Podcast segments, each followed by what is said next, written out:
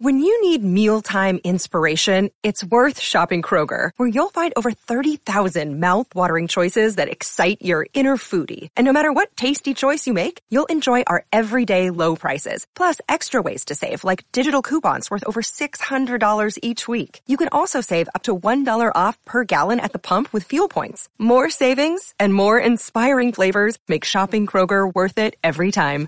Kroger, fresh for everyone. Fuel restrictions apply.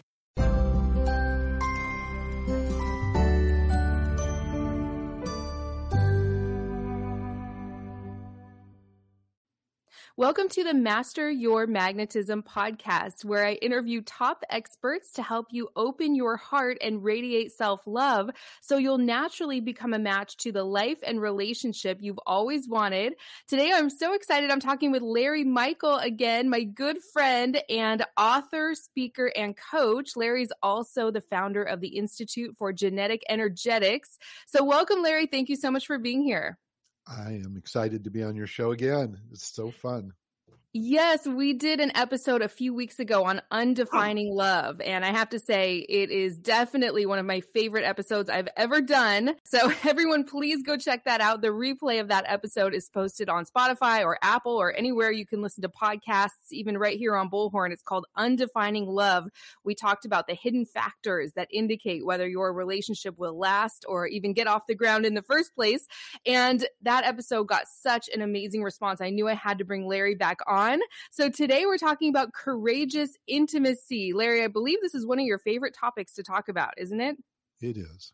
It definitely is. It uh, it, it took many decades to learn it, and and and once really getting a an understanding of what it's about, it just yeah, it thrills me. It's to me, it's the difference between an evolutionary, really beautiful, highly you know potentially exciting and inspiring relationship versus not and so yeah it's it means a lot to me so great. I haven't done an episode on this topic yet, and I knew you were the perfect person to bring on to talk about this. And hello to everyone listening live. We're broadcasting live on Bullhorn, so feel free to say hi in the chat. Let us know any questions you have. So, Larry, let's jump in. What's the first thing you have to say on this topic of courageous intimacy?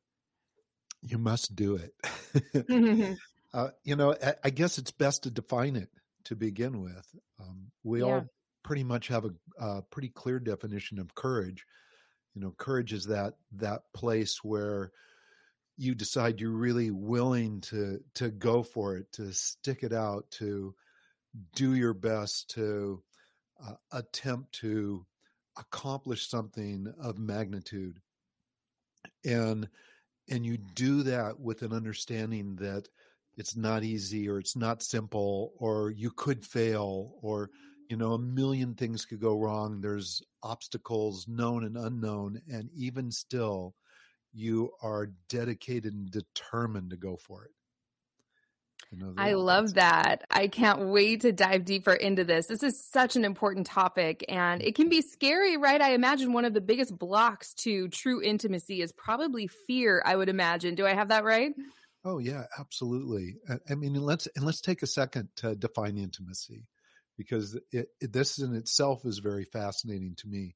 You know, I we've we've heard the term, you know, into me you see and mm-hmm. and all that kind of lovely stuff but intimacy, actually, psychologists have given intimacy um, a set of levels, like from level one up to level seven is pretty common. And, you know, the level one intimacy is is like one of those wet handshakes you have with someone that you know it's like you want to let go of their hand as soon as you touch it kind of thing but it but you reached out and you made a connection and that was as much as you wanted to do and that's kind of level one intimacy. It's an acknowledgement that someone is breathing and alive and and you see them right? And then it goes up from there. Level two is a bit more engagement. Level three is a willingness to get into conversation and and it continues to build and build and build until the ultimate level of intimacy is one where you're willing to be vulnerable you're absolutely dedicated to authenticity and integrity and you're you are willing to you not just are willing to be seen but you as much so want to see and recognize another person. And that's really deep intimacy. Not a lot of people tromp around at that level. And and in fact, the people that do reach that level or really enjoy that level oftentimes expect that of others that they engage with. And the reality about intimacy is we're only as intimate with someone as the lowest common denominator. Mm. So if you're that person that is just like, hey, you can see me. I want to be seen. I, I want to be understood. I want you to ask me questions. I want to be vulnerable. And the other person is like, whoa, I don't even really want to shake your hand. Well, guess what? The level of intimacy is right down there at the bottom. You and actually read my mind. Yeah, I was just going to say that I think a lot of people, especially people who are drawn to this work and are into personal development and things like that, are kind of these open hearted people. And not everyone is like that. So I would love no. to talk about that a little more. I'm so curious to hear all your thoughts on that. No, they're not. I mean, there's all kinds of belief systems that people grow up with that are given to us or we adopt or we, we pick up from our experiences that have us very shut down. You know, there's a book out there called Radical Honesty. Uh, it's a phenomenal book. And the the summation that I can say about that, we all know what honesty is. I mean, it is the absolute truth, as much as we recognize it or know it to be for ourselves. Well, radical honesty is when you're willing to be totally honest, even in that situation that's kind of scary. And in the book, it basically comes out, and by the time you get to the end, you realize that almost everybody that was really afraid to be totally honest discovered that when they finally did say, look at I'm unhappy here or eh, you know any number of things that felt like if I tell you it's going to be all over. If I tell you it's going to destroy me. If I tell you someone's going to get hurt. It you know there's all this this worry and this conversation going on and then when they finally either get forced into saying and, or revealing the truth the person on the other end goes, Oh my God, if you'd only told me that originally, everything would have been fine. We could have addressed it. We could have talked about it.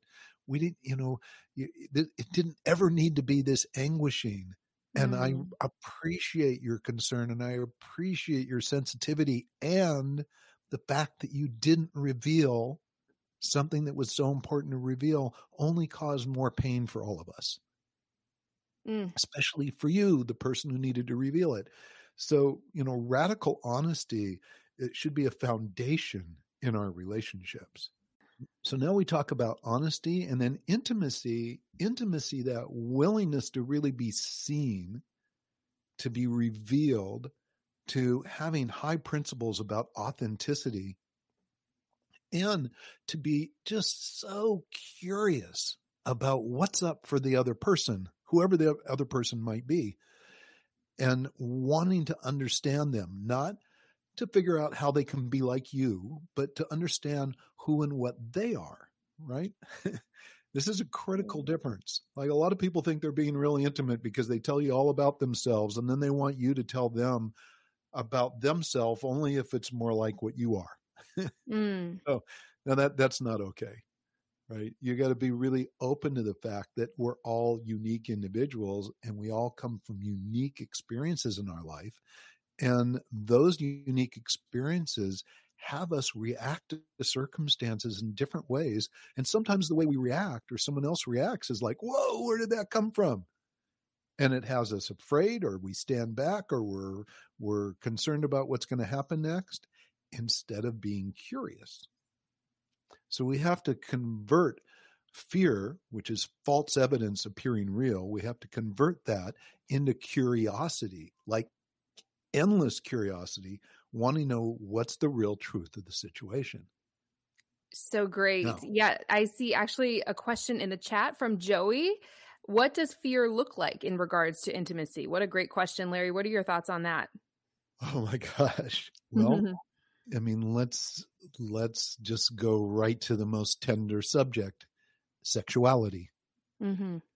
Right, and depending on how you were raised or what your experiences are in life, you may feel like you're kind of a bit vanilla or a bit inexperienced, or maybe you've had sexual experiences that didn't end so well, meaning that they just, not that they were horrific, but they weren't pleasant, or you didn't feel that good about yourself, or you had a sense that maybe I'm not the kind of lover that this other person wants to be. And so you conceal yourself, you hold back. And that holding back really gets in the way of being intimate, right? Yeah. So any fear that we have, any concern that we have that revealing us is going to dismantle us is going to be, I mean, that's a hard stop against intimacy. So true. Yeah. I, and I can see how this would apply to all situations, not just in sexual encounters, right? We can be afraid to show people who we truly are. I can see where this gets started in childhood and probably reinforced as you get into dating and some of your earlier relationship experiences too, right? What would you have someone do who comes to you? I'm sure you work with clients on this all the time who is afraid to open up, either sexually or emotionally or otherwise, in relationships or really in any area of your life. well, the first thing is to find out where the fear is coming from. Mm, You know, where, where is, what are they really, really afraid of? And, and most people know, you know, they're uncomfortable about this. I'm worried that, you know, if I'm going to be seen that, that I'm not going to be liked, I'm not going to be appreciated, I'm not going to be honored, I'm going to be thought strange or, um, you know, I'm going to, I'm over selective or any number of things, right? There's huge judgment.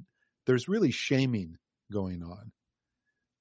So, you know, that self judgment is shame, right? And, and people unfortunately uh, shame themselves often and we get shamed a lot as we grow up and so it, it you know there's a lot of conditioning that's there and to let go of that and to be willing to be seen is like giving yourself an opportunity to grow to discover you know, uh, how every one of us and I've had plenty of these experiences, but just think about it. Has there been a time when you didn't want to do something because you were afraid you were going to do it wrong? Or you weren't going to do it good enough, or you would not be approved of if you did it the way you really thought you wanted to. Of course. I mean, every time I do a new thing in my business, for example, I continually run up against fear, not worthiness, or feelings of unworthiness, I should say, feelings that, oh, that's not for me. That's for somebody else who really, you know, knows what they're doing or can really do this all the time. Absolutely. Yeah. I mean, and, and who hasn't had that experience, right? Right.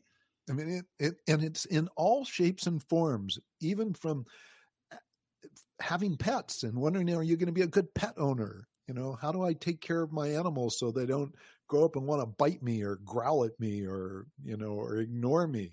I mean, we do that with pets and then people go into our work environment where we're now being paid. We're being paid to do a certain amount of work, a certain kind of work. And I'll guarantee you there's not a single person listening right now that hasn't been in a work situation where they've been told to do something and they and they thought to themselves, wow, um, boy, that could be done so much better. Uh, if I only did this. And they're afraid to speak out because they're working for someone that doesn't want to hear or gave them the impression that they didn't want to hear anything else. Do it my way or it's the highway, right? How many times has that experience come up? How about educational system? Mm. This is the way you learn. You're being told to learn this way. You need to study this way. You need to behave this way in a classroom. And you know what? The educational system is very broken in that respect because it doesn't take into account the individual natures of people. Some people learn very differently. Some people are brilliant, absolutely brilliant, but because of the environment, that brilliance is never seen so that you know the when it comes to intimacy we're we're kind of blocked from being intimate in so many different ways by belief systems and by rules that are telling us how we're supposed to be. And then look around us. Look at our government. Look at journalism. How intimate is journalism these days? Uh, not too good right? And politicians what's the intimacy there? I mean how what what politician if you were to line them all up, could you go, "Oh my God, he's so authentic and or she's so authentic and so real"? I feel like this is someone that I really want to support. We don't see that very often. We see a lot of withhold. We see a lot of um, intentional manipulation of how we should think, feel, behave, react. Right. So there's not a lot of great examples of intimacy until we really step out and start being courageous. I love that. I'm so looking forward to getting into exactly how to do that. Emily has a great question in the chat too. She says, How do you create intimacy in the very first interaction with someone? Larry, I believe that you would probably say that you can absolutely create intimacy from the very moment you meet someone. How would someone go about doing that? Oh gosh. Um, I, I think that the optimal word is curiosity. Yes, love it is just being curious, being curious, right? And when you meet someone the first time, I'll, I'll give you a statement that I think really says it all in terms of where we need to be when we want to be intimate is that we need to stop looking for proof and be surprised by the truth. Stop looking for proof and be surprised by the truth. That so, is beautiful. That really resonates with me. Can you explain that a little bit? Absolutely. This is the downfall, the downfall to almost every relationship that I've worked with, and especially singles when they're out looking for partners. They're looking for proof. They're looking for proof that they're the right person. They're looking mm. for proof that this is the right way to do things. Constantly looking for proof. You know, it, it's like if we're looking for proof, it means that we have a specific way we want things to be. And then if they don't turn out that way, we're not happy. We're not satisfied. And the worst thing that happens though is because we're just looking for something specific, we don't see all the other elements of a person. Like that you know, is so true. I have to just jump in here and say how true that is. I have so much to say on that. Can we talk about that a little more? I'm so glad we're going in this direction because I see that this is kind of like the downfall of where people get too specific too quickly into what they think they want and they're missing the whole essence of the person. So I would love to hear everything you have to say on this. okay. well, let's go back to uh, an initial meeting. You know, it, it let's say, hmm, God, the dating sites are the worst for this because it's all about proof, right? Here's yeah. a picture. Prove to me that you're you you look attractive enough. If you don't, swipe left, right? If you do, swipe right, and then we look for more proof.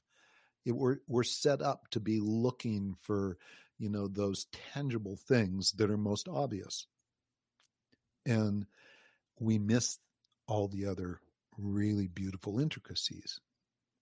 So, like, I don't know about you from when you were single. And, uh, you know, I know for myself when I was going into dating sites when I was single, and I would read a profile and I would go, wow, that seems kind of harsh. Or, wow, that seems really exciting. And then I would like read it two or three more times. And I'd have friends going, What are you doing? You've read it once. You know everything. And I go, No, I don't. I probably don't know anything. I have suspicions, right? And with those suspicions, then if I want to take the next step, am I looking to try and prove them real? Or am I going to take the next step by going, just let's be curious and discover who this person is or what this person is? You know, in genetic energetics, my work, we call it what, but there's a lot of who there as well.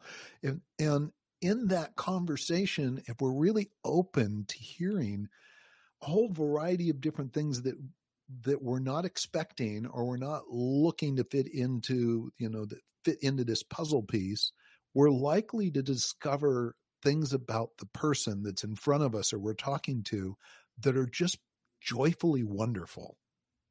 Right? Mm-hmm. Or we may discover things that we otherwise might not have heard that we needed to hear. you know, that, absolutely that would tell us to, you know, run the other way. but you're busy looking for this one specific thing and then you don't see the red flags or you're busy looking for this one specific thing that you don't see all the colorful rainbows that are all around this person saying come on in and play with me that is so true. I'm thinking about you know, my single friends and family members, and they all have these long lists of exactly what they're looking for. They'll say, Here's my list of 20 things I want in a guy. And they just focus so hard on these little specific minutia. It's not what makes a good partner, you know, how tall a guy is, or what his educational background is, or where he grew up and things like that, where it's like, how about just go for the connection, go for being open and curious and seeing who a person is, trusting that the right person for you is going to embody everything you want and so much more. I find these lists of your top five non negotiables or your top 10 things you need in someone to be extremely limiting. But I would love to hear your perspective on that, Larry.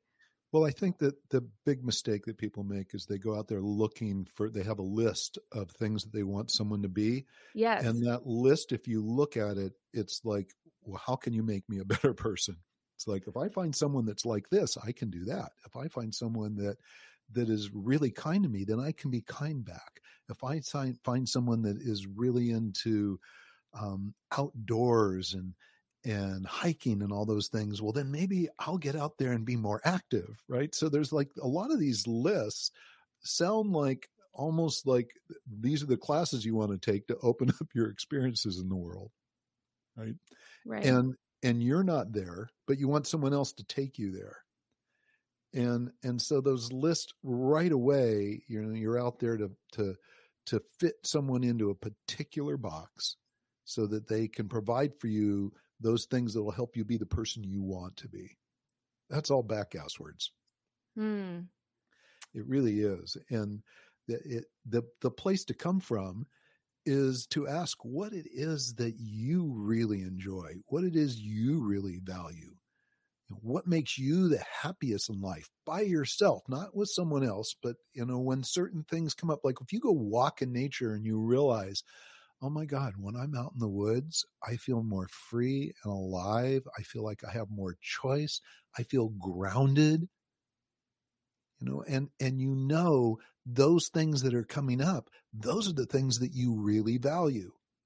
So now, if you allow yourself to be that person grounded in in that space you don't have to be out in nature all the time but you have got in touch with what you know is really valuable to you now, when you go out and you meet someone, it, you just, you have the opportunity to discover if they are in that same playing field, if they're in that same place. And, and know that these are important things to you. It makes it very easy to be discerning from that place. I love that word discerning because you trust yourself, right? Absolutely, you trust yourself to spot those red yourself. flags. Yeah. You know yourself. And and I'm going to put a caveat on know yourself. You know yourself right now. Okay? Because the person you know now is not the person that's going to be there a year from now or 2 years from now or even 10 minutes from now. If someone if you listen to a radio call and someone says stop looking for proof, instead let yourself be surprised by the truth.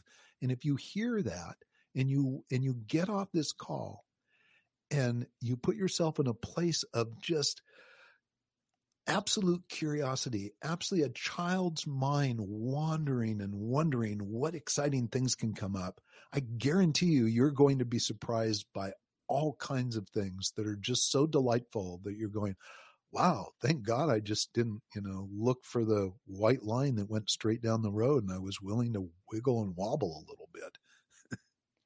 So true. Yeah, one feels very expansive and just open to receive everything life has in store for you, allowing the universe or God or whatever you believe in here to surprise you and show you what a powerful creator you really are or how worthy you really are. The other one feels extremely limiting. I'm going to go out looking for proof. I'm going to go out and strategically find this person that fits into this perfect box that my brain has decided that it wants, right? Mm-hmm. Yeah. And you're judging all the time. Yes. Right? When you're looking for proof, you're in a constant state of judgment. You either judge whether the other person is good enough or whether you're good enough. Exactly. You're judging what you think the potential is, right? And and you're basing that on something that you you've already made decisions about.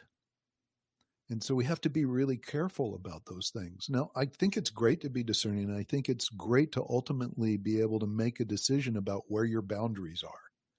Absolutely. And, and what's important to you in those areas. But we need to be open to expansion. So, coming back to courageous intimacy, why the word courageous and intimacy? because there's one other element that happens. Let's say you're in that place where you're really willing to be totally intimate, or you're working at it. You know, maybe you're not at level seven yet, but you're right up there. And you really want to be seen and you want to be as authentic as possible. And it hasn't been easy because it's been scary, right? And you go, I'm just going to be courageous. And the courageous part really says that you're willing to be wrong you're willing to change, you're willing to grow, you're willing to have someone who you admire or you trust or you really you know you you just there's something about them that has you want to be fully revealed you're willing to have that person say to you you know what you're full of it mm-hmm. i don't believe you at all i don't believe for a second that that's what you really want and in that moment, you're willing to sit back instead of fight it, say, well, that's a lot of crap. I, I really do. Instead of defending yourself, you're willing to look and go, wow, is that true? And, and we'll talk relationships. I was talking to a friend the other night about the men that have been showing up in her life. And and it was interesting because you know in genetic energetics there are profiles that where people are very similar and there's profiles where people are very different. And when the people are very different from each other it takes a lot more work. It takes a lot more work. Now it might be worth it in some circumstances. In fact it is in some circumstances but it is always a lot more work and what i've seen both men and women do is they will find themselves in relationships with people who are very different from them, not because they're attracted to that person, but because they know that relationship can't last. And they're not ready to dive in to a really committed relationship at that point in their life. So the best way to to have fun and extend a whole lot of fun relationships or enjoyable relationships is let's just stick around with the person that we know is not going to work. Mm. Let's go that route. and we'll play that way for a while. You know, and then you go after another one and you go after another one. And the reality is, if you look really deep at it, how ready are you for that relationship?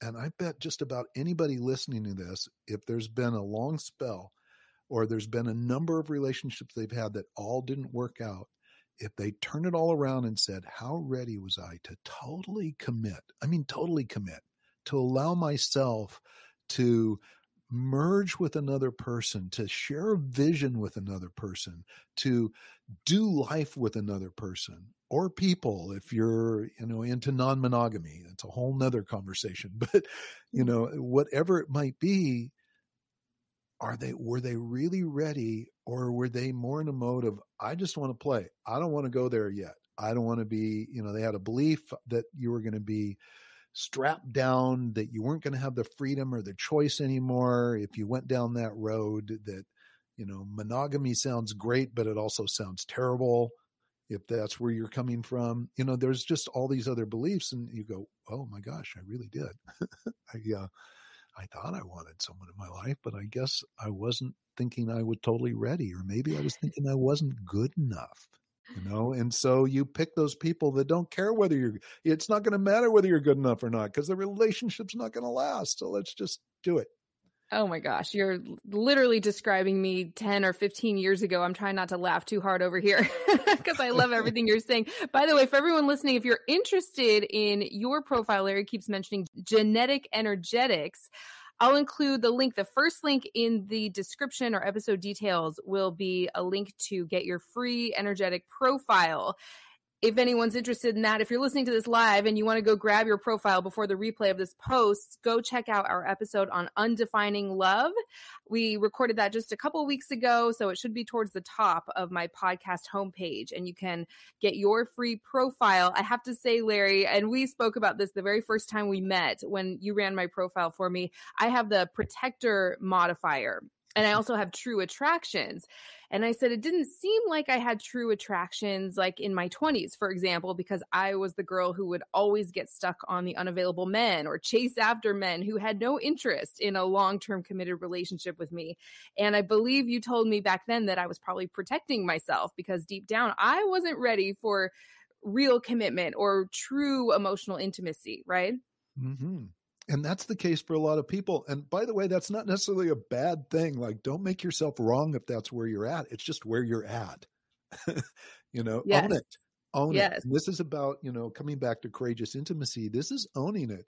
If someone says to you and then coming back to the conversation i was talking about so i'm talking to a friend i'm saying look at this is like can i just put this out there? I'm not trying to hurt your feelings and all but i don't think you want the relationship you're talking about you're saying you want this, but I don't think you do. And they go, well, how can you say that? And I said, well, look at the people you've been dating. Absolutely. They're all amazing men. They're all great.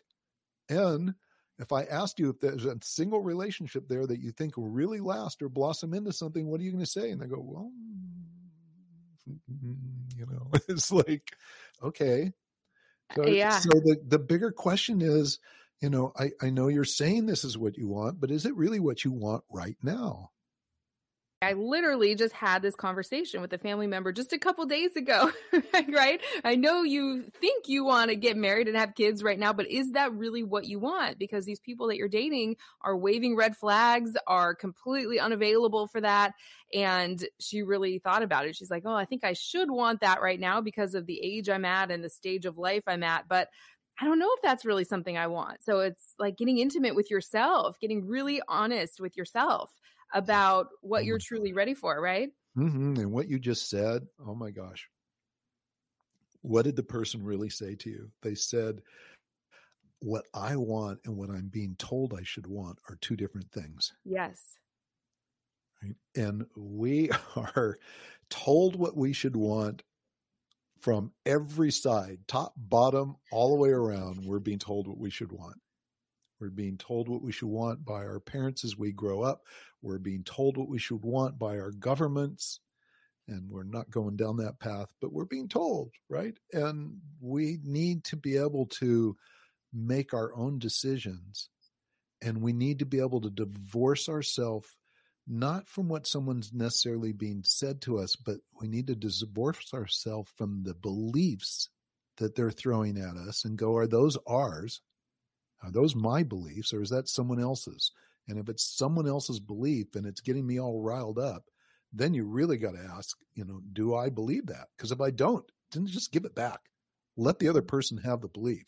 Don't get all upset and pissed off about it. Just say, hey, that's your belief. You probably threw it at me with good intention. My parents said these things to me about when I was growing up. They had good intentions. And some of those things, you know, decades later, I'm going, oh my God, I can't believe that that one's still stuck in a quill someplace inside. I mm-hmm. got to release it. I thought I released all those beliefs, right? They Absolutely. Oh my gosh, that's probably a topic for a whole nother episode, isn't it? it, it I mean, it totally is. Our belief systems really guide us. You know, Tony Robbins is is you know at the top of the chart in terms of being able to say, look at you know you are what you believe, and demonstrates it over and over again. And when people are really stuck in a quandary or in a really bad situation, the first thing he's going to do is look at the beliefs that are driving the behavior. And are those beliefs really yours? Are they really true? Um, if they're true, let's look at them and is this really the outcome you want from that belief? And, you know, that doesn't take a lot of conversation, but it does take intimate honesty and radical honesty and courageous intimacy. And again, the courageous piece is like, you know, when people exhibit their courage, there's a lot of excitement there. There, there's business people that have done courageous things. There's crazy people that jump motorcycles over 50 cars that are doing courageous things. And the high they get from doing that is so amazing. They feel so alive. And so imagine now, even those things that scare you the most, even when someone says to you, no, that's not what you're doing. That's really not what you're doing. Instead of getting defensive, stop. Stop for a moment and let yourself courageously look at the possibility that there's another way to look at the situation. Now, you have, it's your choice, it's your life. You can come back and go, that's exactly what I wanted to do, and this is why. But I really thank you for the question because for a moment I got to re examine what was going on to the point that I really know this is exactly what I want. Or, thank you very much. I just got to examine this to the point where I was like five degrees off. And that five degrees kept becoming more and more and more until I am like backwards on where I really wanted to get to. Thank you. That's being Absolutely. courageously intimate. I completely agree. I see a great question in the chat. What if you halfway want it and halfway don't feel ready? I can't tell you how many people I hear from who are at this place. And of course, I've been there myself. We all have, right? Larry, I'm so curious to yeah, hear your thoughts well, on that one. What half wants it and what half is not ready? This is now, this is a great place of introspection. If you halfway want it, then the question is why? Why do I want it? why do I want it badly and why why do I not want it? I mean, now you don't have to be curious with other people, be curious with yourself. So, you know, so much of our life is reaction. Someone does something, says something, acts a certain way, we react. Before this call, um, I was on a text thread with a partner of mine in a business, and our landlord sent us a message, and I just wanted to oh, so mad, Helena, so hmm. mad. And and then I just like I stopped and I went, okay, why am I mad? And oh, I get it. I'm mad because I feel like I was really disrespected. And then I got to look at that and feel into that and and I went, well, was it the person's intention to disrespect me? And then I realized, no, the landlord was doing what he thought he needed to do because he was protecting his concerns in this situation. So I might not have liked his style, but I understood what he was doing. And it allowed me to just go, okay, I don't have to respond and be an asshole. I don't have to be mad about it. I can just go, thank you for sharing. We're working at it. You know, it way different than my initial reaction was, was that son of a, I wanted to rip things apart. Right. Mm-hmm it only took asking questions and opening up to the possibility that there was something more to what was going on. So if you're halfway want something, identify what that half is and what it why you want it so badly. You're probably going to find out that you really want it because some way it, I mean it is it is revealing and providing for you something that's important. And if it's a reveal, it's great. Then you get to see deeper into what's driving you. If it's a provide, then you get to ask, well, what does that provision really do for me? And who do I have to rely on to get it? And maybe you don't, you're not in a place where you really want to rely on anybody right now. You know, in, in a male, st- uh, atyp- a typical male female scenario, we could get Alison Armstrong on the call with us and she mm-hmm. would tell you about it. She go, look at the man was a provider. He just, he wants to provide. And the woman's going, I want my independence. I want my choice. I don't need someone to take care of me. Right. Well, those, that doesn't work very well. Right. There's like nothing for the man to contribute. And the woman feels like she can do the man's job just fine. So she doesn't need a man. So what does she really want? You know, and and if she really wants that, how is she going to be able to get that and at the same time provide or give the man an opportunity to feel like he's really contributing to the relationship? Right? Like these are really important questions. Because yeah. if you don't look at that, then you enter in, in enter into a relationship with yourself and your make believe partner who is actually you as well. I'd love to hear more about that. That's the first time I've ever heard anyone say that before. Relationship with yourself and your make believe partner who is you as well. Do I have that right? Yep. I'd love yeah. to hear more about that. Can we dive a little deeper? I've never heard anyone say that before. oh my gosh. Oh. How many women do you know that would like to have a partner that can talk to them just the way they talk to all their girlfriends? And just the way that they like to be communicated with. Oh yeah, that's almost everybody, right? Yeah. Yeah, yeah. Really, it truly is. And can you blame us? It feels great. It feels great to be easily seen and to be communicated the way you love to communicate with. But Helena, we know even in genetic energetics, when we have the same communication styles, we know that we're not going to have a conversation with our man or with our woman that's exactly the way that we talk with ourselves or our male friends or our female friends or or when we're in our masculine or in our feminine. Let's take the gender out for a second and just add the gender qualities uh, so you know one feels really good. It's like super easy. It's great. You feel totally seen totally understood. It's super simple and like there's never any issues. It flows. You're all in the same river going down in the same boat at the same speed. It's great. But that's not life. We're all different. We're all curiously different. And that's fun if you allow it to be fun it's no fun if you want someone exactly like you. And the other part is, is if you get someone exactly like you, where's the opportunity to grow? So true. Um, so we we really flourish on people that have enough uniqueness that they bring to the table that it opens our eyes and we get to see more of the world in different ways than the way we have been seeing it consistently since we were, you know, a child. You know, what's a hero's journey about? A hero's journey about is is about oh my god everything everything was perfect and then you proved to me i can't trust you at all i'm going to go figure it out for myself and be responsible for myself and i'll take care of myself and once i got that down then i'm ready for the world we get confronted with an hero's another hero's journey somewhere in that process mm-hmm. so the you know the the reality the, the coming back to what i said you know you you have this make believe character that you want to be just like you because that's the easiest way and that's the most for sure way to be guaranteed you're going to have a great relationship. Unless you don't have a good good relationship with yourself then you know then you missed the most important ingredient which was our last call which was about love right? Right.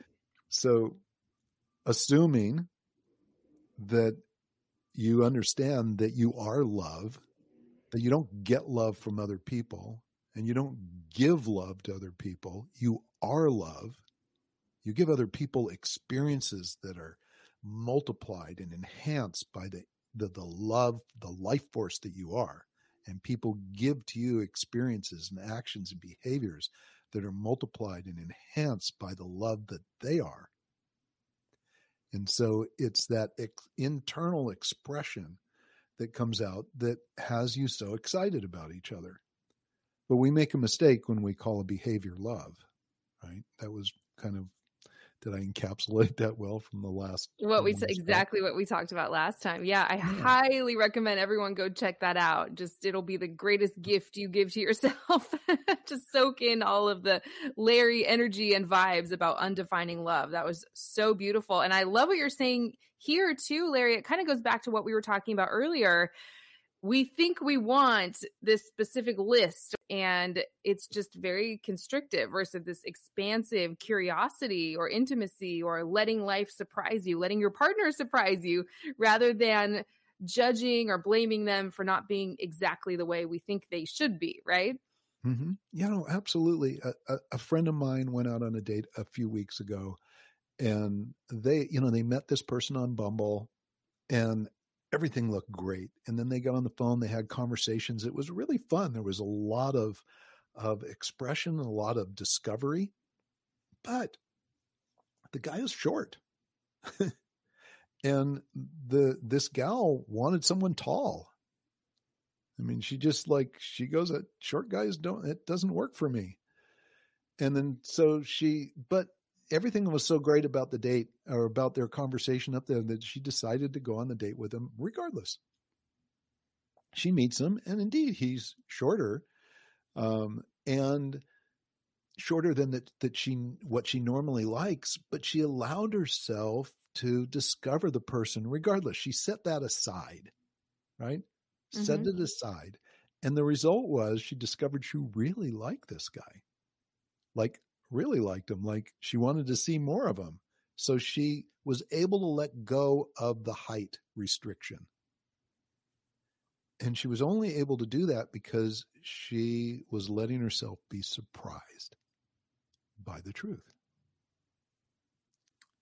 I love mm. hearing stories like that. Yeah, it reminds me a little bit of my own situation. My husband and I joke about now. If we were to go off of some list of stringent external requirements, we would have filtered each other out. We never would have even gotten on the first date. You know, we were both way outside each other's distance, range, right? All kinds of things like that. I was actually interviewing Rori Raye. Larry, I don't know if you're familiar with her. I know Rori, of course. Oh, she's so amazing. She the last time I interviewed her, she was telling a story about she was not interested in her husband at all at first. Zero interest, but she allowed herself to get to know him and he got to her and then she was just absolutely crazy about him. Every woman I hear from who has this pattern going on of attracting and being attracted to the wrong kind of men or situations where it doesn't really work out, they all say something very similar. They all end up with someone that they're incredibly attracted to, lots of chemistry and passion, but at first they didn't really see how great they were at the beginning. At first, maybe the guy wasn't really her type,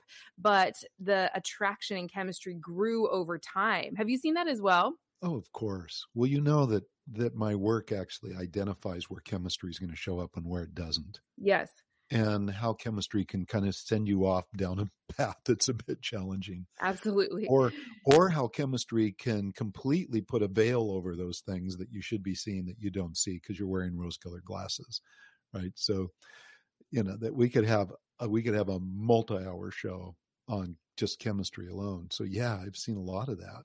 And when I work with clients, my favorite stories with clients are ones where they were friends for a long period of time. They just they didn't feel any chemistry, so they didn't think it was the right person.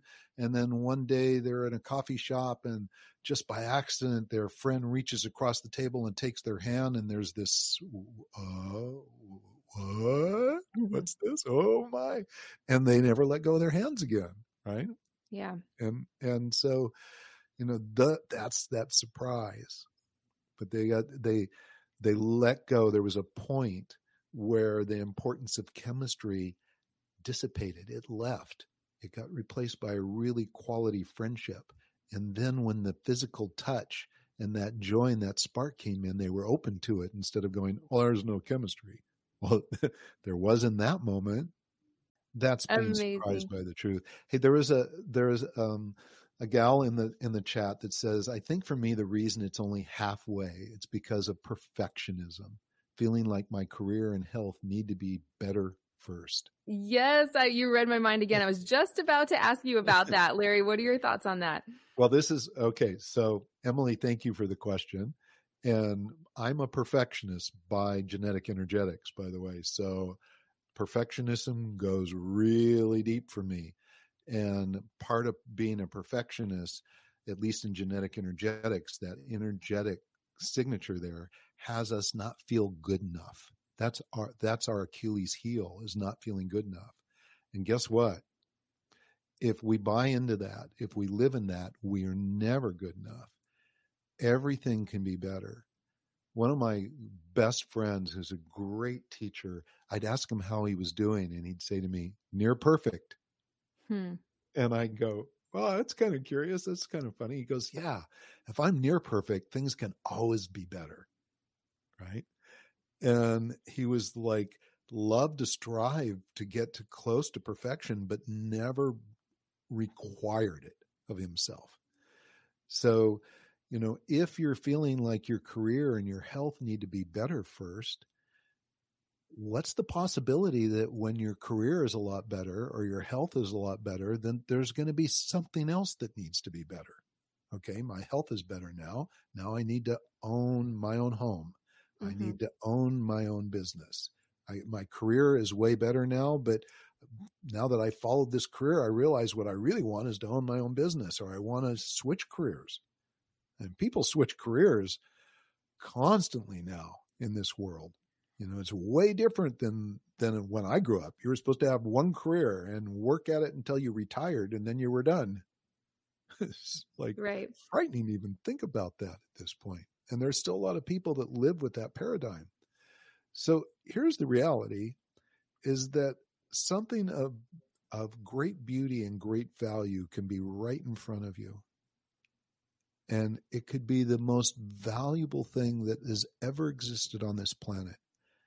It could be a muse that enlightens you to ways to do your career or ways to change how you support yourself to have the greatest, most vital body and life. And that can all happen. That can all happen just as a surprise, right? It could happen right now. So it could be that the relationship of your dreams, and that actually is more than you even ever dreamed, is the one that helps you see ways to refine your career or experience ways to improve your health that you never would have got to if you waited and waited and waited. So I say to people, don't wait. Don't ever wait. Don't ever, ever, ever wait. If you if there's something that's calling you, if your if your heart's saying, I want connection, then allow that connection in. You can always decide. This is back to discernment. You can always decide whether, no, it's not right for me right now. This has been really enjoyable and and I really do need to spend more time on my career. I'm dedicated to doing this. I want to volunteer around the world and I know that I need to reach these levels first so that I can do that. It's my dharma path. You know it for certain. You go for it. Right? But try not to exclude along the way because you may be excluding that one thing that will take your career take your health to a level you didn't even know was possible. That is beautiful, Emily. I hope that was helpful. Type some more in if you get a chance and let us know what you thought about that. That was great. I think, Larry, we should maybe even do another episode on all the different modifiers as you're talking about this. I think that might be really interesting to people. My husband's a perfectionist too, and he's also the achiever modifier. And oh, what a combination. Oh my God. Yeah, you said that was a great combination, right? It is yeah. a great one. Yeah. I want yeah. it. because uh, the the perfectionist you know wants things to be perfect and keeps working on things right but the achiever side actually makes sure that the task gets accomplished i think is right. what i yeah. remember you yeah, saying yeah. right but everything you said about the perfectionist and not feeling good enough and always striving for more is i can just see that it's it's mm-hmm. so interesting so if anyone's interested in another episode on all these different modifiers. I know in our last episode, we talk about the different factors like communication style and sexual response type and financial logic and activity level. We can get a little more specific if you'd like to do another one of these, Larry. I will do as much radio with you as you ever want to do, Helena. I love I love, love our, our calls with each other. I have to throw this out here, by the way, because you set it up. You said that you and your husband, when you first met, you know, it was like, eh, I don't know, well, if anybody on this call has ever seen a picture of Helena and her man, you guys look like the storybook couple. Really? you do. A matter of fact, you know, I I I think you're going to let me have an opportunity to talk about this this access to a really cool program that we yes. have and we created a special page for you i don't know if you've seen it yet but this very first picture is you and your sweetheart I did see that. Yeah, that was our, our honeymoon in Bora Bora on our balcony. And, you know, we had all kinds of pictures that we went scanning and looking for for you, and that was our favorite. And oh, I just, love that. Just it, no makeup. Just I oh, love that you see, chose that. You know, I didn't even notice you didn't have makeup. I oh, just oh, yeah. these two are beautiful together. Oh, thank you so much. Yeah, right? it's so and, interesting. And there's like other people are going to look at you guys and go, "What? You didn't think you were what? What were you thinking? Where were your heads? You clearly are like meant to be with each other." So Thank you. I feel that for sure. Yeah. I was talking to Rori Raye in the last episode we recorded together. When I post the replay, everyone can hear it. That even on our second date, I was kind of like, are we attracted to each other? Is there anything going on here? It was not those instant fireworks and sparks right away. That had to develop over time. But that's the mm-hmm. best kind of chemistry, in my opinion, because it, it grows is. and lasts and gets stronger and stronger over time rather than those instant fireworks, that instant spark of attraction that tends to burn out if the two of you aren't really right for each other other, right? Yeah, what it does is it gets pushed out. So mm. there's a mm. difference, right? Chemistry, there's, you know, there are research studies that were done that were saying chemistry only lasts a couple years. They're not accurate. They're missing an, an important ingredient.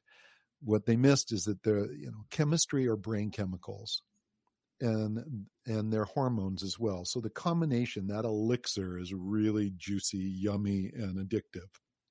Super addictive. Mm-hmm. And there's another neurotransmitter that's related to pain that instantly causes the oxytocin and testosterone and dopamine and serotonin levels to plummet. So when I say it's it's not that it burns out, it gets pushed out, it's pain.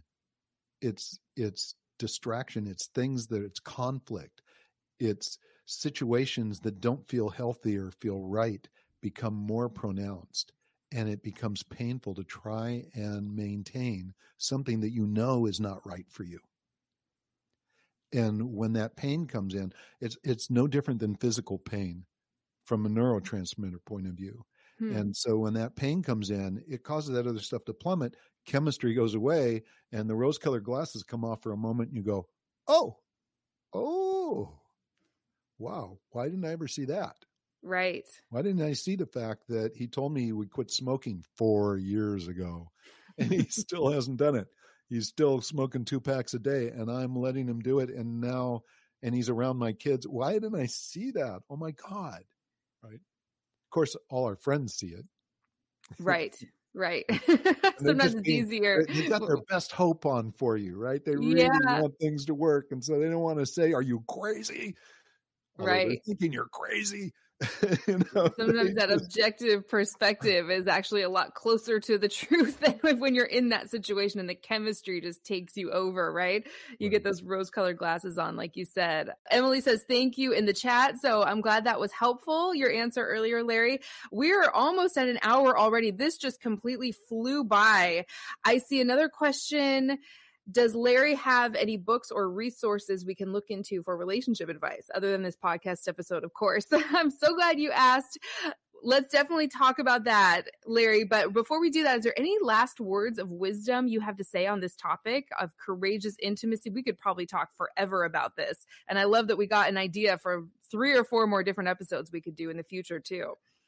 I guess the the invitation is to be brave and to be curious and to know that every experience you have, especially from a bravery position, it may feel like falling sometimes, but you're going to always fall forward. You know, out of the seed of every adversity comes a greater opportunity. Always, always. And so the the situations that really scare you the most are the ones that you really want to push your way into because the breakthrough there is huge. The breakthrough is really where you open up to be the next evolution of yourself. And we need to be constantly evolving individually as a race, as a planet, but individually we need to be constantly evolving because if we're if we're not, we're dying. And I don't think there's anybody on this call that wants to do anything else but live. And so be courageous, be just like be the little kid in the sandbox, so curious, so curious that you just want to know that you're willing to discover what's going on outside of your beliefs to see if there's more to any circumstance.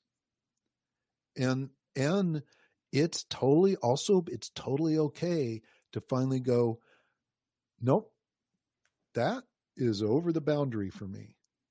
Discover your boundaries on the go right? But when you know what your boundary is, honor that as well.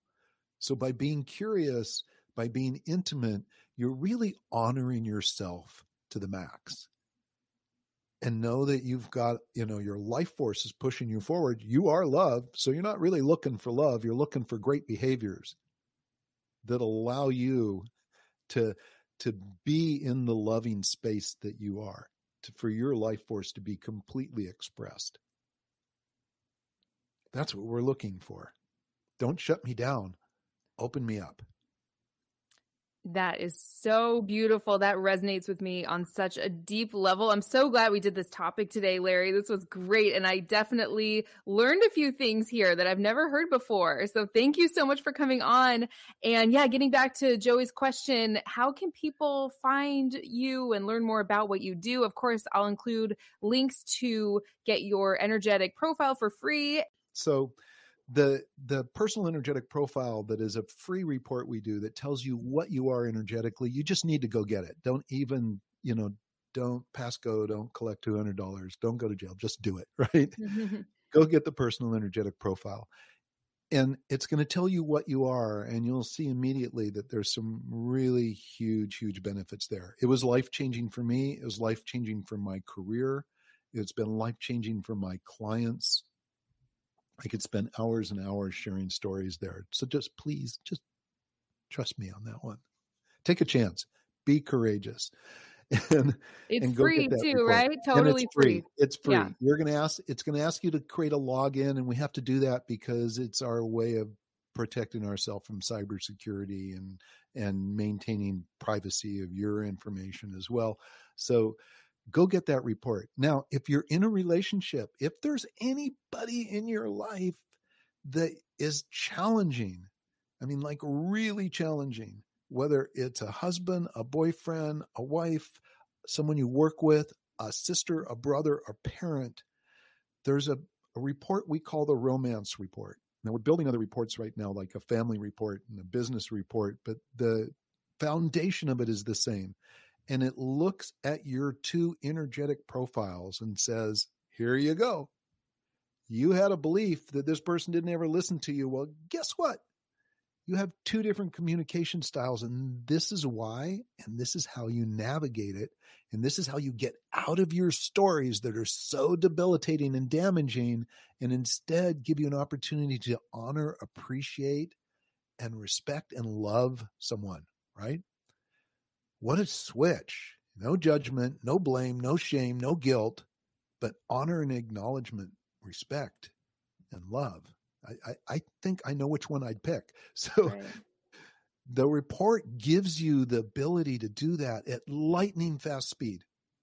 So that's the romance report. Now, here's the thing that I'm most excited about, and there's not there's not a lot of people that know about it because it's very limited for a limited amount of time, we're actually providing what we call lifetime access to our membership site.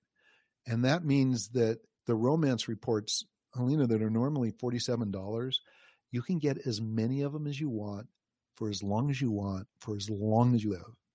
So every sister, every relative, friend, anybody that was that matters to you, you can get insight. So instead of just paying, you know, a single fee for the romance report for a very limited time, there's there's only so many of these that we can do. We've never done this before. We're really not going to do it again. We're doing it because it's it's helping us to create the next version of the multilingual reports that we want to create. And so we're providing this but it's lifetime access to not just the reports, it's to a library. We have a new library that will keep track of all your reports that you can go and sort and check through them and compare them. There are interviews that people have never heard before that I've done with some of the most amazing thought leaders around the world. There's a private Facebook group where people are going to be able to interact with each other, ask questions, and we're going to respond. And then there's private trainings all happening within this this membership site that normally costs in for one month what we're selling this whole thing for for a lifetime. So take a look at it. You know, take a look at it. You decide. Do whatever you're comfortable with. But we would love to have you come play with us.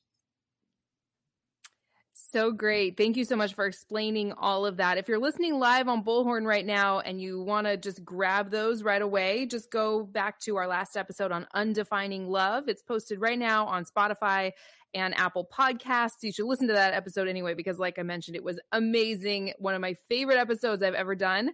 And I'll definitely include all those links in the episode details for this one as well. So it'll be the first three or so links there. And this was great, Larry. Thank you so much. And I talked about this in our last episode. I did a romance report for my husband and I back when we were dating. We had just started dating. We'd only been dating a little over two months. And that was very helpful for me personally. And I think I remember you saying this is a match made in heaven. and I thought, all right, we'll see how it goes. And you were totally right. So I have personal and understanding those modifiers makes such a difference, doesn't it? Mm-hmm. Mm-hmm. Yeah. Absolutely. Absolutely. So this was great. Thank you so much. Thank you everyone for listening live. And I will be back in two weeks with Matt Schaefer, who I know you everyone here is a big fan of. I have a lot of Matt Schaefer fans who come and listen That's to my live broadcast. Oh, you know Matt too? Yeah, of course. Yeah, good friend of mine, been working together for a few years now. So uh, that will be in two weeks at the same time, 6 o'clock p.m. Eastern time. I'll be going live every other Tuesday through the end of this year and hopefully keep it going into next year if it's something that we all enjoy. Larry, I would love to have you back on again soon. You're welcome, Jessica. Thank you so much, everyone in the chat and listening live. And Larry, this was great. Let's definitely do this. Jessica says we can't wait for another podcast. So I'd love to have you on anytime you want. I'd love so to bring you back Thank on. You Mm-hmm. all so much and have uh, super happy holidays. I hope they're connected and beautiful and just overflowing with with just yumminess. Absolutely. So thank you so much. Bye everyone. Talk to you soon.